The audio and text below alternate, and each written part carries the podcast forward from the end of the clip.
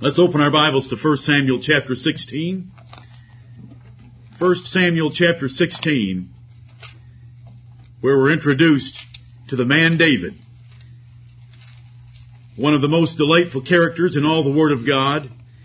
One that the Bible tells us more about than any other character, except our Lord Jesus Christ himself. We want to study the heart of David because the Bible said David was a man after his own heart. We want to ask, what was it that made David unique from other men? What did David do that I could do? What did David do better than I do? That I can improve in? You know, when you look at David and you look at Paul, and you say David and Paul are a lot alike, and they are, there's a reason. They're both sons of God. Right. Amen. Now that kind of takes away all the excitement about David, doesn't it? But see, the Lord wrote more about mm-hmm. David than he did anyone else so that we can read about David and we can find comfort for our souls. We can find a lot of instruction. Yes, David and Paul are alike because they're both sons of God and we're sons of God. So that means we have had given to us that same part of the divine nature that was given to both of them that is able to do those things that are pleasing to God. We're able to be like David. Amen. We're able to be like Paul. Let's finish our study tonight by reviewing where we've been and looking at a few miscellaneous aspects of David's heart. Rather than being children in our understanding, when we read 1 Samuel, 2 Samuel, some of Kings, and 1 Chronicles, let's read with some understanding to see what kind of a man David was. Right. Let's not be content with historical information. Let's not be content with facts. Let's look for what was this man thinking? Why did he do that? How would I have responded in that situation? And it's probably different than David might have responded. And it's those kind of questions we want to ask and answer from our reading. A simple place to go read 1 Samuel and 2 Samuel and to learn about David. Those are wonderful books of the Bible and they're put there for you to grasp who David was and how he reacted to his life.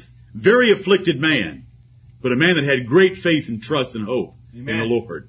Fantastic trust in the Lord. What made him different? We want to try to remember that. Remember 1 Samuel 16, Samuel's visiting Bethlehem, asked Jesse to bring his sons forward because God has told Samuel that he would anoint one of Jesse's sons to be the next king of Israel. Jesse brings his sons and Samuel says, surely the Lord's anointed is before me. Now that's a man's opinion and we're dealing with the best man in Israel.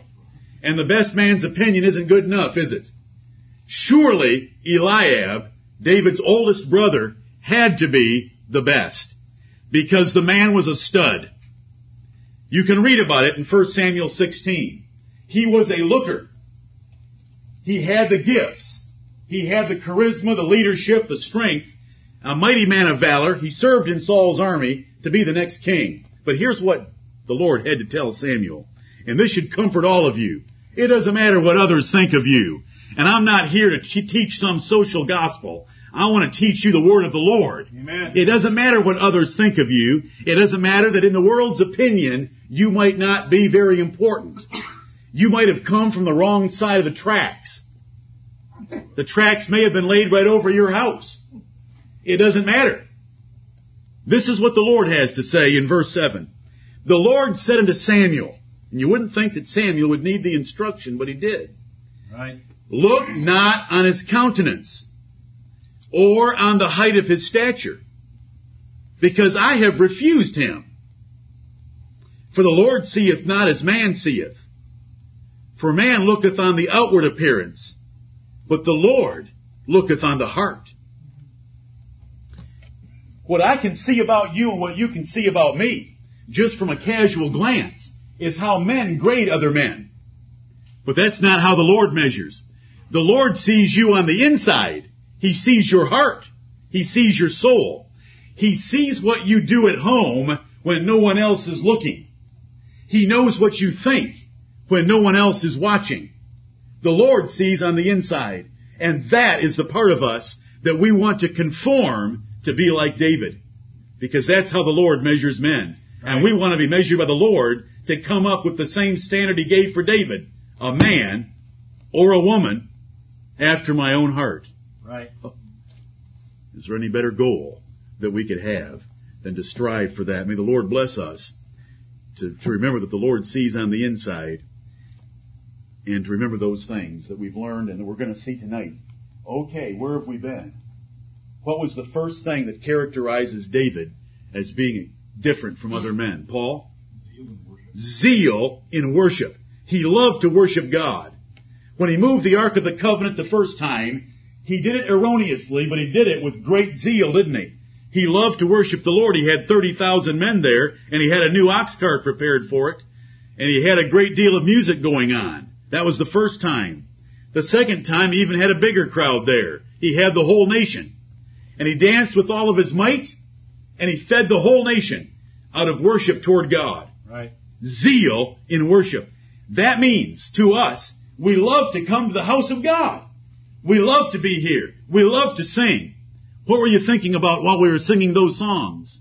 I can't wait till this gets over because my feet are sore. Listen, you're sitting and I'm standing. And I wasn't talking about you, Bob. Not one bit. I was talking about the rest. What were you thinking as we sang? I can't wait till this song is over so that I can sit down. Oh, why'd somebody pick this song? It's not as lively as the ones I like. I like country western music. Let's come into the house of God and sing with all of our hearts and Amen. souls and worship God with the zeal that David had. He loved to worship the Lord. To have a brother get up here tonight and take Psalm 107 and pla- plagiarize it and corrupt it for the benefit of his own family, did that rejoice your heart? Amen. For Andrew to get up here, did it rejoice your heart? Amen. We were worshiping the Lord and thanking Him for His goodness toward those two children. Right. He had zeal in worship, and I hope that we have it. I hope that we love to worship the Lord our God. He picked a spot for Solomon's temple. How much did he pay for it? The man offered to give it to him. Give it to him, lock, stock, and barrel. What David say? No way. I would never give the Lord anything that didn't cost me something. Right. I want to pay the full price. What's the market value of this place? I'll pay you the whole amount. Remember? Right. That's David's zeal in worship. And then when God wouldn't let him, him build the temple, did he, what's, what does he say about his efforts? I took some trouble. Oh yeah. I took some, I, I made some trouble, son, in spending the last 20 years of my life gathering everything that you'll need. Right. Hundreds of thousands of shekels of gold, silver, and iron in abundance, and brass and iron without measure Right. because he loved the worship of God. You know what he told his son on his deathbed? Son, I have gathered the materials. That our God is great. You make sure that temple is max, exceeding magnifical. Amen. If you want to remember some words you won't use this week in a sentence, remember exceeding magnifical. David told his son that because David loved the worship of God. Right. Okay, are you like David? Do you love the worship of God? Do you love to lift the Lord up? Second thing about David that made him unique. Well, and I want these in order, so don't don't make me embarrass you. Eric? Mercy and truth. Mercy and truth. David balanced mercy and truth like no other man. We're not told as much about other men. Other men I'm sure did, like Paul. But David had such a combination of mercy and truth. Do you remember? He spared Saul's life twice. If, if you had been anointed king, I mean, anointed king by God's man, and the Spirit of the Lord came upon you from that day forward so that you knew the Lord was with you and you knew the Lord had left that man and he was possessed of devils most of the time. And then that man chased you around for 10 years of your life and tried to kill you. Whenever you were in his presence, he'd try to throw his javelin at you and it would thud into the wall right beside your head while you're playing the harp and you weren't looking at him. If a man did that to you and chased you around like a dog and then you had him dead to rights asleep on the ground and you're standing over him and you could kill him quietly and slip out of there, what would you do? Don't ask me. I'm asking you. And I hope that we be like David, but I fear my own soul. How about you? Would you have built up a little bit of resentment over 10 years of time? Would there be a little bit of resentment there? I'd still be stabbing him when the sun broke in the morning. You know, where, where what would you do? David let him go. Twice. The Lord put him into his hands and he let him go because he was merciful. When he, when he came and he was hungry and, and there was nothing else to eat but the showbread, how did that man know that he could eat the showbread and get away with it? Because David understood the mercy of God. Like David understood mercy. And do you know what? That mercy served him in that case, and it was still mercy that God allowed, even though it was serving David. He knew that he could eat the showbread. That's a man who had mercy. Did David understand truth? Mm-hmm. What did he do on his deathbed about his nephew Joab? Solomon, come here. You almost think of him like a Don, taking his son Solomon and saying, "Listen, we got a ne- I got a nephew that's a problem. Do not let his gray head go down to the grave in peace. Right. Kill my nephew and protect your kingdom." He killed three men more righteous than he. That is truth. Do you know Joab served David faithfully all his life, except for a couple of occasions? David served, Joab served David very faithfully, and yet David knew that it was not right. When David came home from worshiping the Lord with all of his might and his wife made fun of him, how merciful was he then?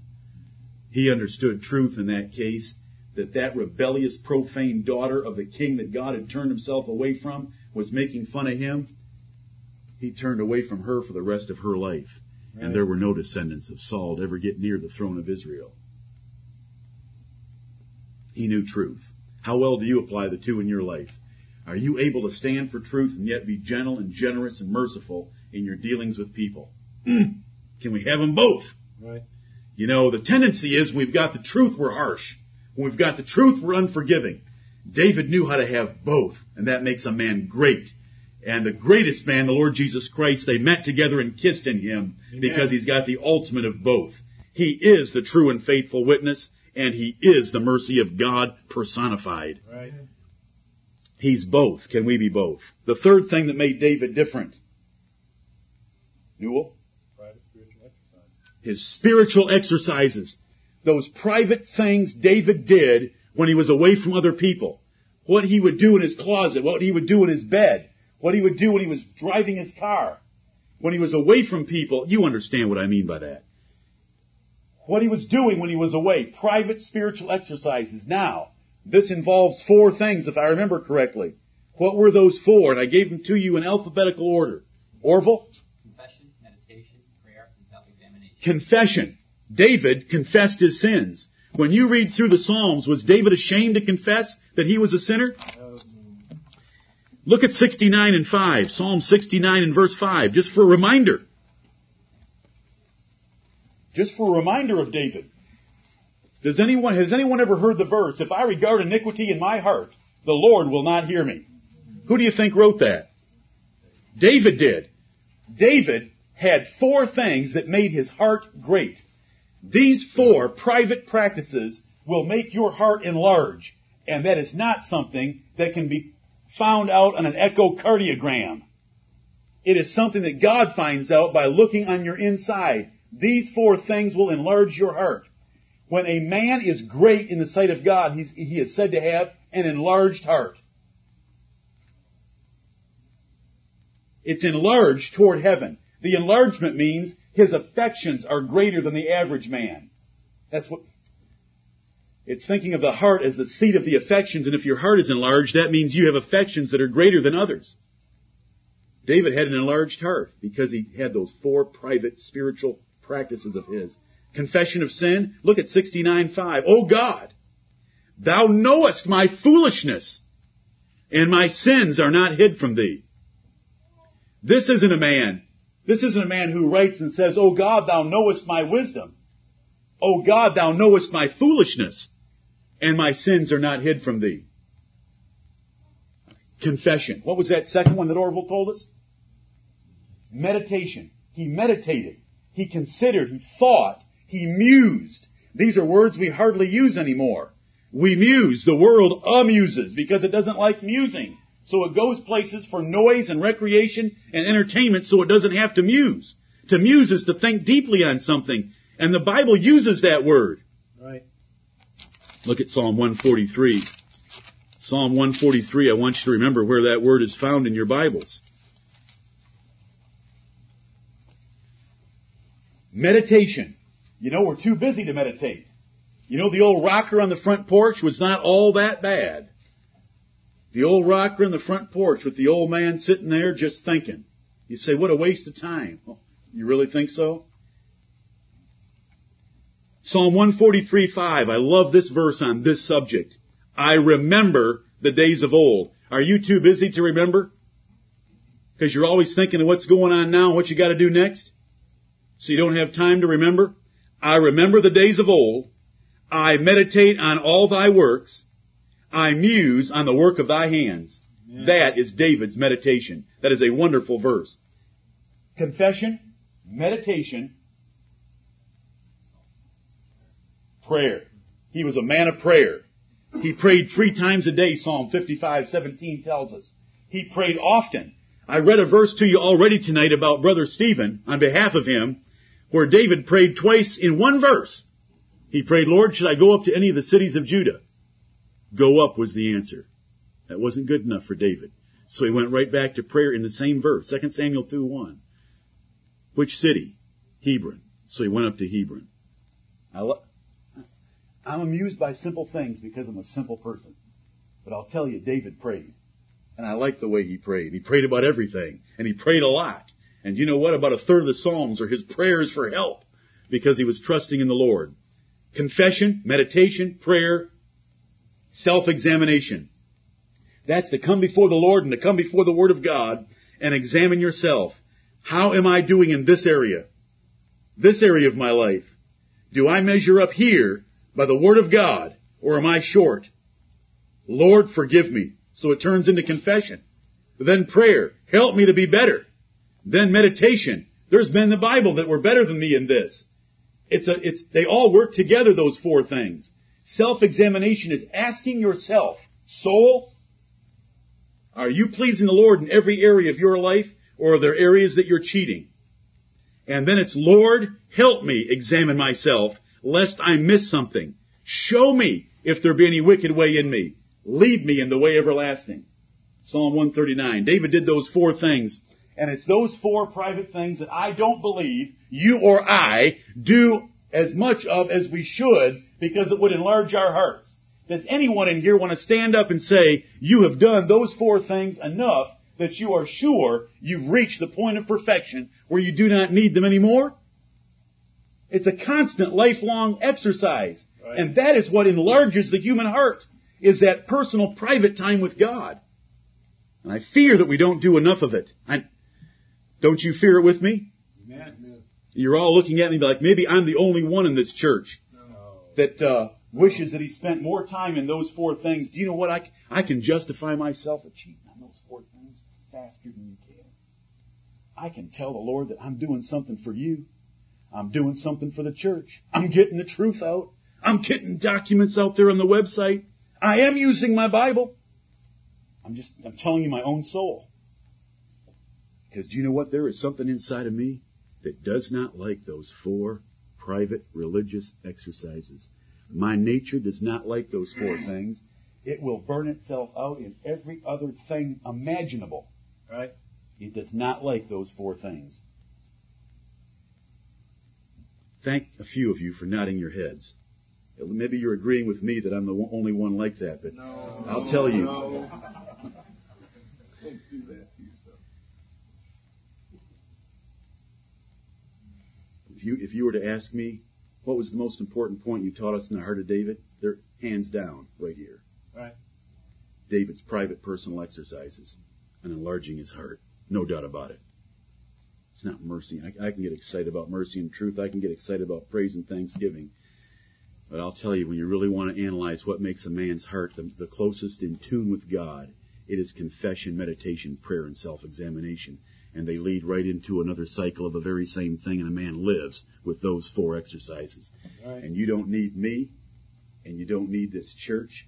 All you need is a closet. That's the word the Savior would use. You can do it in your truck. You can do it in your car. You can do it when the store is empty.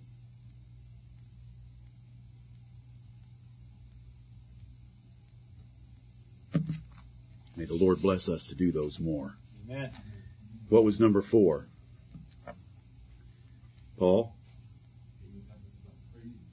Praise and thanksgiving. David loved to praise the Lord.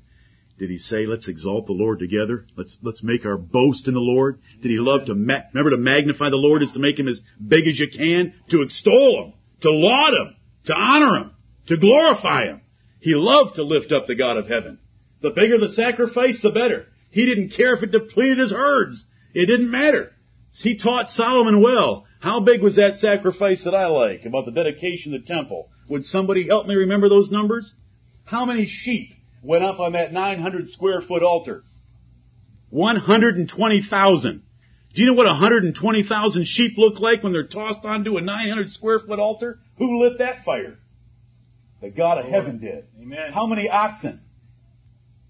22,000. Did that cost them a few bucks? Yeah. Was that dropping a 20 in the offering plate? That's praise and thanksgiving. That is loving to worship God. Did David love to get up in front of the congregation like four did tonight and give thanks? Right. Not just to be thankful, but to use this thing. He, what did he call this? It's the glory. It's the glory of a man. God, can a tree do it?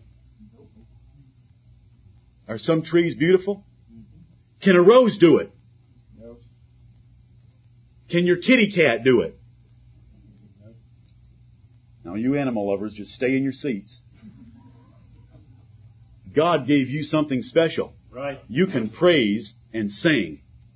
And it's, th- your tongue is called your glory because by that thing you can speak and sing the praise of God and glorify Him so it's called your glory. Amen. Does that mean we ought to use it once in a while for His glory? If He calls it our glory? Yeah. Do you know when David was when David was in poor health, so Hezekiah, so some other men, and they were afraid of dying, what was their chief argument? If I die. If you if you cut me off early, my glory will be silent in the grave. Right. Now you wouldn't like that, would you, Lord? But if you'll let me live, I will speak of you to the generations to come, and I will sing your sing your praise. Amen. T- that is holy reasoning in the Word of God. Right. Holy reasoning. You know, to lay in bed and say, "Oh Lord, I just don't want to miss my children graduating." Oh, can you do better than that? Can you do better? Can you say, "I want to praise you to another generation"? Amen. That's how holy men pray. Praise and thanksgiving certainly mark the life of David. What was next? Philip? Singing. He was God's musician. The man invented musical instruments. He arranged musical compositions. He organized bands, orchestras, singers, men singers, women, all kind of singers. He wrote the lyrics for them. He wrote the words. He wrote the poetry. He put them in their orders. He gave them their courses, and he put them up all night. What time of, what time of day could you go to the tabernacle when there wouldn't be any music? 24-7. There was praise of music and song going out at the tabernacle. Did Solomon learn well from David on that one? How many trumpeters in the temple? 120. Do you know what 120 trumpets sound like? Would you get the impression that there was music being played? You know, 120 trumpets. Wonderful. And a bunch of singers praising the Lord. And David always told them what they better be doing with that music. So I asked you, if you're like David, what kind of music do you listen to? You still with Tammy Wynette? What kind of music are you listening to? You know, we ought to be listening to godly music that is lifting up the Lord and praising the Lord because that is what made David, part of what made David the way he was. Right. When we first met David, was he carrying a sword, a bow and arrow, a sling, or a harp? What was he hauling around? A harp. A harp. He was a musician and a warrior. Great combination. What's the music like in your life? Do you love it when it comes on? Do you love the Hallelujah chorus? You want to jump out of your seat when the Hallelujah chorus plays? Can you sit there, can you just sit there and doze while the Hallelujah chorus is playing? You know, I know a king of England that couldn't sit there and doze when the Hallelujah chorus played. Right. He stood up and paid homage to the king that that song was addressing. Can't remember exactly which George it was, but that doesn't matter. It was King George, and he stood up when Handel's Messiah was played when it got to the Hallelujah chorus and created a tradition that's been followed for a couple hundred years. He stood up to give honor to the King of Kings and Lord of Lords, for the Lord God omnipotent reigneth. Hallelujah. Amen. Hallelujah. Ah. Thank you, Mom, for pi- piping that terrible music into my bedroom when I was a child. And Dad, for hardwiring that speaker right outside the bedroom door where Paul and I would be trying to be boys, and you'd be blasting us with the Hallelujah chorus. That was a good way to grow up. Amen. What was the last one that I went over a couple weeks ago? Number six. Temperamental triumphs. Temperamental triumph. Ruling your spirit. David knew how to rule his spirit. Did David ever get discouraged? Yes. What did he call it when he got discouraged? Being Cast down. being cast down. What did Paul call it when he was discouraged? Being Cast cast down. When David was cast down, did he work himself into destruction? No. Did he say, like, remember I told you how I say it? When I get very, when I get very cast down, I start talking to myself too. Soul, you're, I'm cast down. I'll never do all this. I'll never get it done. I don't amount to anything. I'm not, I'm not accomplishing what I should. The Lord's disappointed with me. All these people are starving to death. I might as well quit. It's all worthless. I'm nothing. I'm discouraged. And I talk to myself. I, not often, folks. Please don't prescribe anything for me or send me to a doctor tomorrow. But I'm just I'm trying to help you by telling you what my temptation is to talk that way to myself. You know, it's like I want to slap myself. David David did it so much better, didn't he? How did David talk to himself in Psalm 42? O my soul, why art thou cast down within me? Hope thou in God. He asked a question.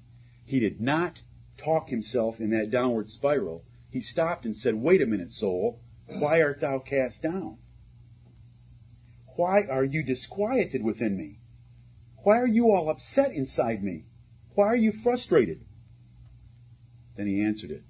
Hope thou in God. Hope thou in God, for he shall yet be the health and strength of thy countenance. He's still talking to himself. Hope in God. Stop that downward spiral. Arrest yourself. Soul, this is ridiculous. Hope in God. God's gonna rescue you. God's gonna lift you up. God's gonna get you through it. Go do the next thing on the to-do list and trust the Lord. Amen. That's, enough, that's all the time we can spend, but there were a lot of temperamental triumphs. If you ever, you know, you read the Psalms, and the, and the Lord will use those Psalms to pull you out of your temperamental troubles. Now I want to give you a few before we quit tonight. That was a review, and it took most of my time. But I've already told you one secret. What's the most important thing we can learn from the heart of David? Four private exercises to do away from the here. 168 hours a week when we're not here, we can do those four things and they will make you better. David was humble. God loves humility, and God will lift up a man that is humble and exalt him. And God lifted up David and exalted him. I, I hope I don't have to tell you any verses that tell you that God loves a humble and a meek man. David was humble. Look at Psalm 131, just to remind you of, of a lesson that I just gave you last Sunday, so that I won't have to spend but a minute on this point. David was humble. He did not think highly of himself. Could he? Could he have? Should he have? Was he a hero? Had the guy cut off Goliath's head? Did he have that head in his tent? I hope it was in a plastic bag, but he, he had it in his tent. Was he a hero? Amen. Was he good looking? Oh. Did everybody love him? Did they sing songs about David? Could he, was, was there a little bit of a temptation to get haughty if you were David? A whole lot, but he didn't. Look at Psalm 131. This is last Sunday. Lord, my heart is not haughty. Even on the inside, David wasn't. Lord, my heart is not haughty, nor mine eyes lofty. I don't have a puffed up look, a proud look. Neither do I exercise myself in great matters or in things too high for me. Surely I have behaved and quieted myself as a child that is weaned of his mother. My soul is even as a weaned child.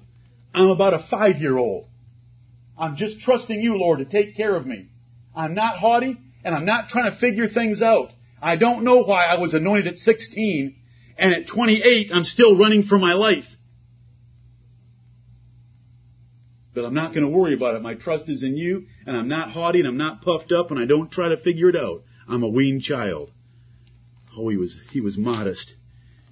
After he was anointed, Samuel poured oil on his head in front of his brethren. The Spirit of God came upon him. Do you think that gave him a little bit of prowess in anything? What did it mean to a lion and a bear that crossed his path once? He had the Spirit of God in him. Amen. He knew he was the, anointed to be the next king. His whole family knew it. He had eyewitnesses to the transaction. Saul employed him as a bodyguard and a harp player. When war with the Philistines came, David went home. What did David go home and do? Ten sheep.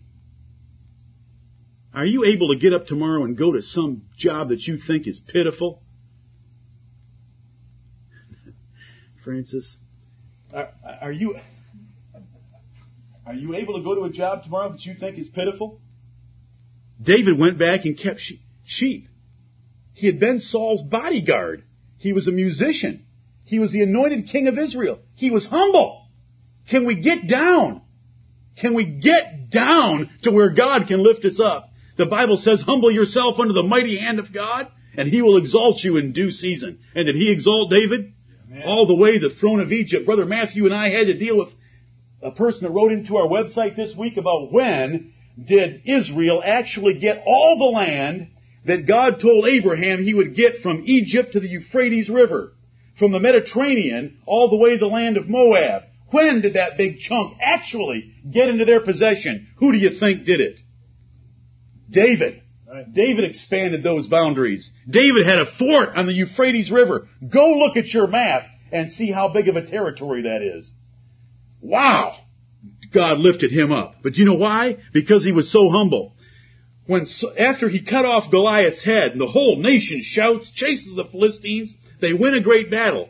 And David comes back, holding that big ugly head in his left hand and that giant sword in his right hand. Saul said, who are you? Now, wouldn't that have hurt your feelings if you'd been the man's bodyguard and played the harp for him and he said, who are you? Yeah. Would you, hey, hey bud, you know, this is how they talk today. Hey bud, did you forget that I played the harp for you? Did you forget that I was your bodyguard? Why didn't you go cut this head off? Did they, isn't that how people talk today? Try to manage some, try to manage an apartment anywhere today. That's how they want to talk. What did David say? I am the son of thy servant Jesse the Bethlehemite. Right a prince stood there whose name was Jonathan and heard that speech and the heart, his heart was knit to David's in that speech and said, I love that man like my own soul. Right. Goliath's head, Goliath's sword. I'm just the son of thy servant Jesse the Bethlehemite. When Saul's servants came to him and said he wants to make, he wants you to marry his oldest daughter Merab, what did he say? Wait, what are you talking about? I'm not good enough to be the king's daughter, son-in-law. I'm not, I'm not good enough to be the king's son-in-law. Then after Merab was given to someone else, they said, well, now he wants to give you Michal, his second daughter. Well, wait a minute. I'm not good. I'm from a poor and a lowly esteemed family in Israel. I'm not good enough. Would, would that we would always think and talk that way. Right. Do you know what the Lord will do? Because He loves men like that. Because you know what? We're all a bunch of grasshoppers, and we're less than that, but I'm in a company of mixed people. Or I tell you what you really are. You're less than nothing. You're right. vanity. Whenever you're put on the balance, you and me together, we're put on the balance, and vanity, which is nothing, is put on the other side. Guess what? It's heavier than we are. He, he's humble. There's more that could be said about his humility, but he was wonderful in his humility. He knew that a broken and a contrite heart was what God loved more than anything else. David loved peace and unity. You're at Psalm 131. Look at 133. David was a peacemaker. Do you want a good word? It's a peacemaker. You know, Colt used to have something called a peacemaker, but it wasn't the kind of peacemaker that the Bible talks about. Remember? Did Colt ever have something called a peacemaker? That's what I remember. I'm not very old either. Am I, Eric? Is there such a thing that Colt ever made called a peacemaker a long time ago? But this, this is a different peacemaker. Blessed are the peacemakers. Yes. Right.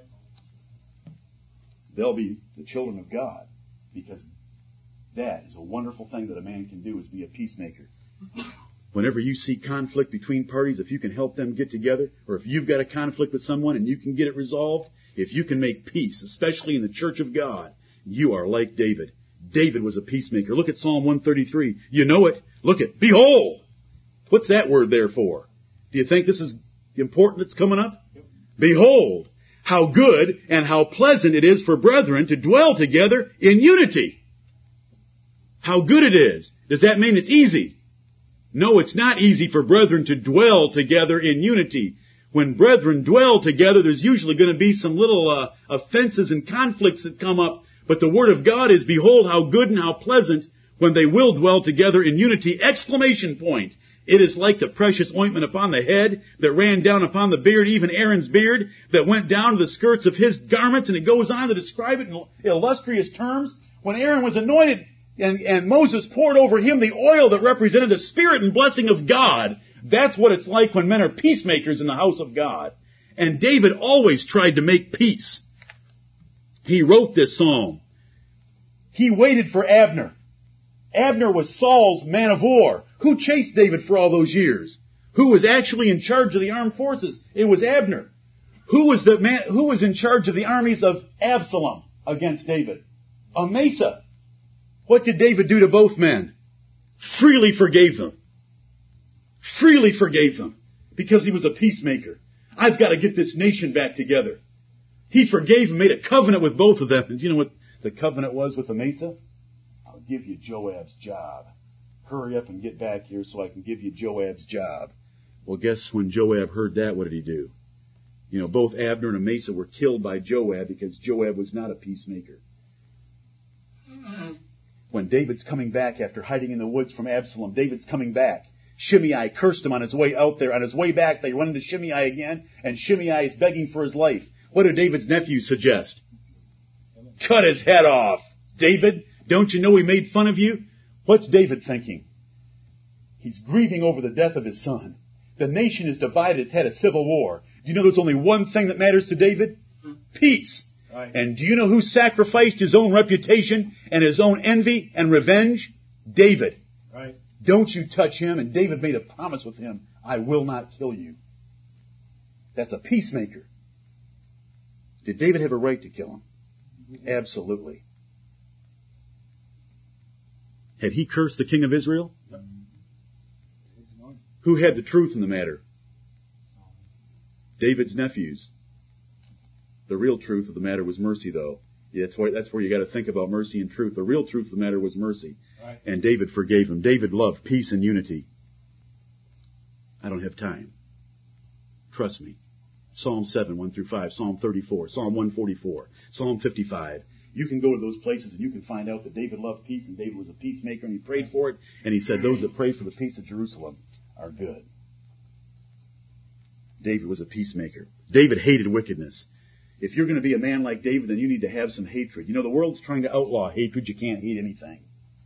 But you know, in order to love something good, you've got to hate the opposite of it or you don't really love it.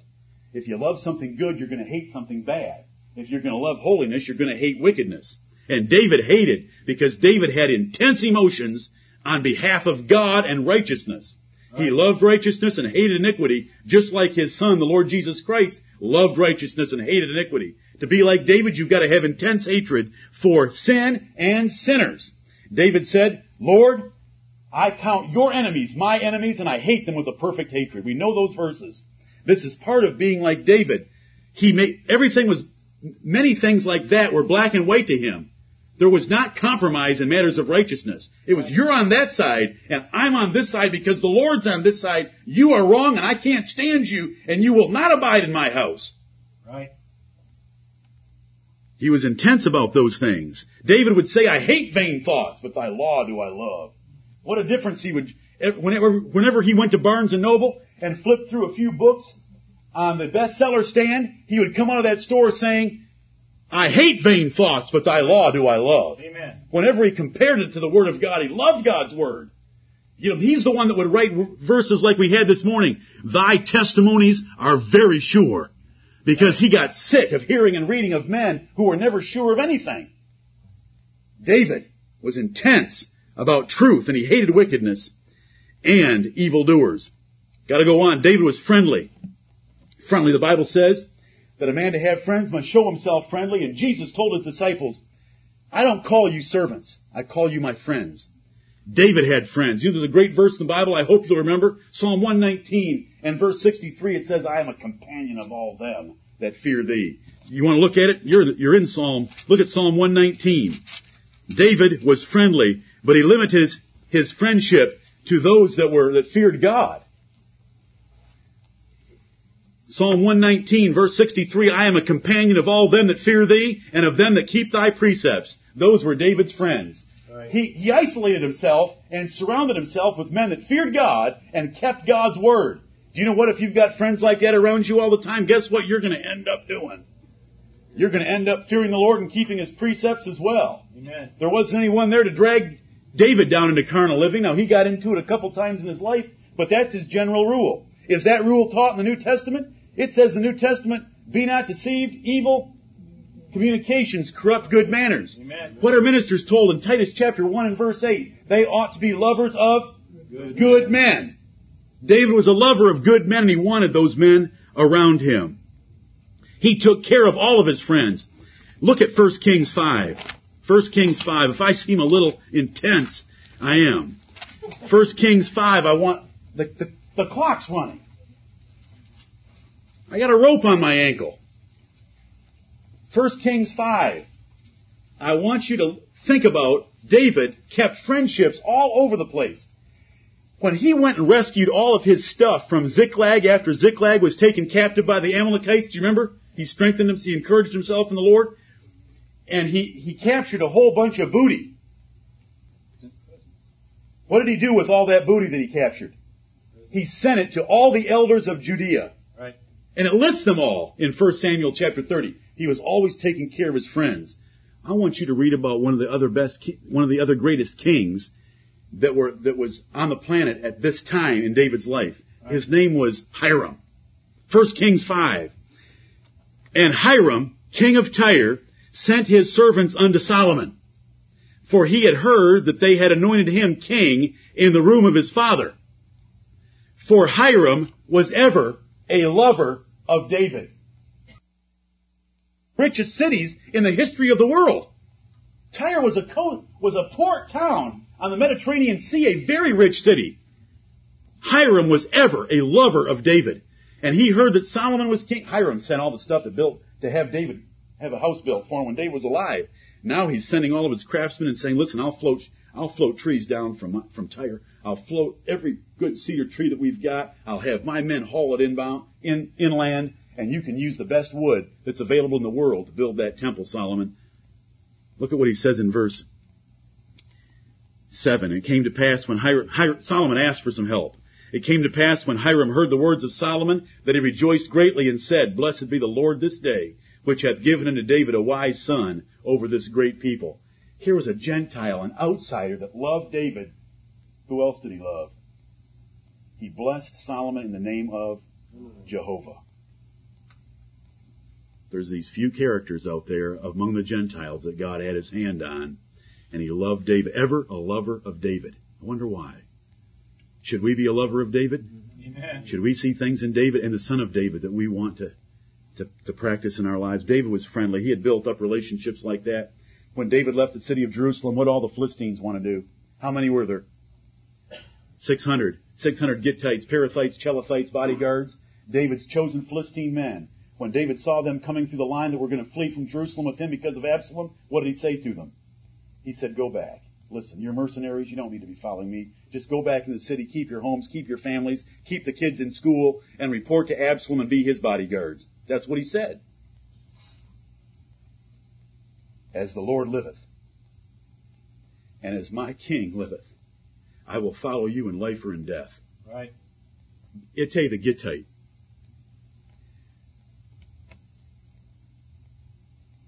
That kind of loyalty is fantastic. And Yeah. David had it because he was so friendly in the way he treated everyone very fairly. Do you know what Nabal's own servants said to Abigail when they saw Nabal mistreat David's servants? By day or by night, David's men always took care of us and always protected us, and we never lost a single thing when they were in the woods near our sheep. That's a great man. David loved holiness, brethren. Do you, what do you think it says in the? Does it say this once or twice in the book of Psalms? Worship the Lord in the beauty of holiness. Remember His holiness. Does it mention that? Mm-hmm. David loved. He knew that to worship God acceptably, you had to come holy. He had a few lessons in his life. He tried it once on an ox cart. He knew that he had to approach God the right way, but if you want to read about the love of holiness, it is in the book of Psalms. It's mentioned in other places, but David mentions it over and over again about how to worship God in holiness. David was gentle and tender. Is gentle a sign of manliness? For real men, for great men, gentleness is very important. Jesus Christ was known for his gentleness and his meekness, and David was very gentle. When 200 men couldn't go any further, did he drive them on, or did he let them rest? Right. Did he share the spoils with them equally, with the 400 that could go on? Did he make fun of them at all? No. And he did it so well that it became a statute in Israel. Did he resent his nephews? When you've got three nephews and David, and Abner's lying there wallowing in his blood, David said, Ye sons of Zerah, though I am king this day. David only had two tribes for two years. Abner brought him the other ten tribes after two years. He made a compact with Abner. I will forgive you all war crimes against Judah if you will bring the rest of the nation and unite this nation with me. And they made a deal. And Joab killed Abner because of jealousy and revenge and hate. And as he's wallowing there, David said, Though I am king this day, I am weak. Right. Ye sons of Zeruiah are too hard for me. What does that tell you about that man? He loved mercy. He loved forgiveness. And that is why on his deathbed, 40 years later, Solomon, do not let Joab go to the grave in peace. Protect your kingdom and revenge our family from what he did. David was gentle and tender. If you were to read the first chapter of 2 Samuel, you would find him weeping and crying and making a lamentation, not just for Jonathan, for Saul and Jonathan. right. A lamentation that shows you the depths of the heart of a man and his feelings for his own enemies. And he praised Saul in his lamentation because he was a gentle, forgiving man. May we be such men. Amen. And David was zealous. Do I need to tell you anything about David's zeal when keeping his sheep? David had zeal. Do you know what Paul says about zeal? It is good. It is good to be zealously affected always in a good thing. Zeal is good. Galatians 4:18. Was David zealous? When David was out keeping sheep and a bear appeared, did he run up a tree or run home? He ran at the bear. When a lion appeared, did he run up a tree or run home? He grabbed the lion. When he went to meet Goliath, did he stand there waiting for Goliath to come to him? He ran to meet him. When he ran to meet Goliath, how many stones did he take? Five. He was hoping for a family reunion that day.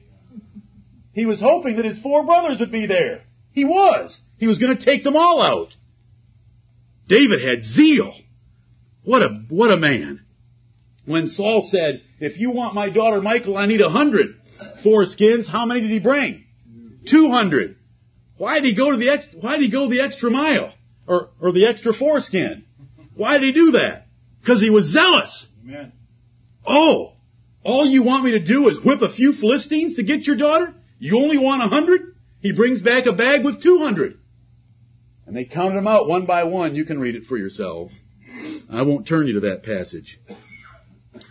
He collected, he collected, he troubled himself to collect as much as he could for the building of the temple. He was zealous. Right. And he was gentle. And he danced with all of his might. And he was meek. And he was holy. What a man. He's the father of our Lord Jesus Christ. And our Lord Jesus Christ, who sits in heaven right now, is said to sit on the throne of David. And he is not ashamed to be called the son of David. But I want to tell you something. The Lord Jesus Christ is far greater than David. Amen. Far greater. David is not our Savior. David is in, is in as much need of a Savior as we are. Right. He has his own sins that he needs to have put away by the blood of the Lord Jesus Christ. And the Lord Jesus Christ is greater than David by every measure. But God chose to give us a greater picture of David's personal dealings in life than we even have of the Lord Jesus. So it's an example for us to learn how we can live and conduct our lives to conform them more perfectly to the Lord Jesus Christ himself. I hope that you will not quickly forget the heart of David, but that we might together go out of this place. Remember that the four personal, private, spiritual exercises made him what he was more than any other thing. Right. And then remember these other things we've learned about him and adapt them as well to our lives. May the Lord bless this church to be full of those that the Lord looks on the inside and says, they're after my own heart. That's the kind of church I want for you Amen. and him. May the Lord bless the preaching of his word.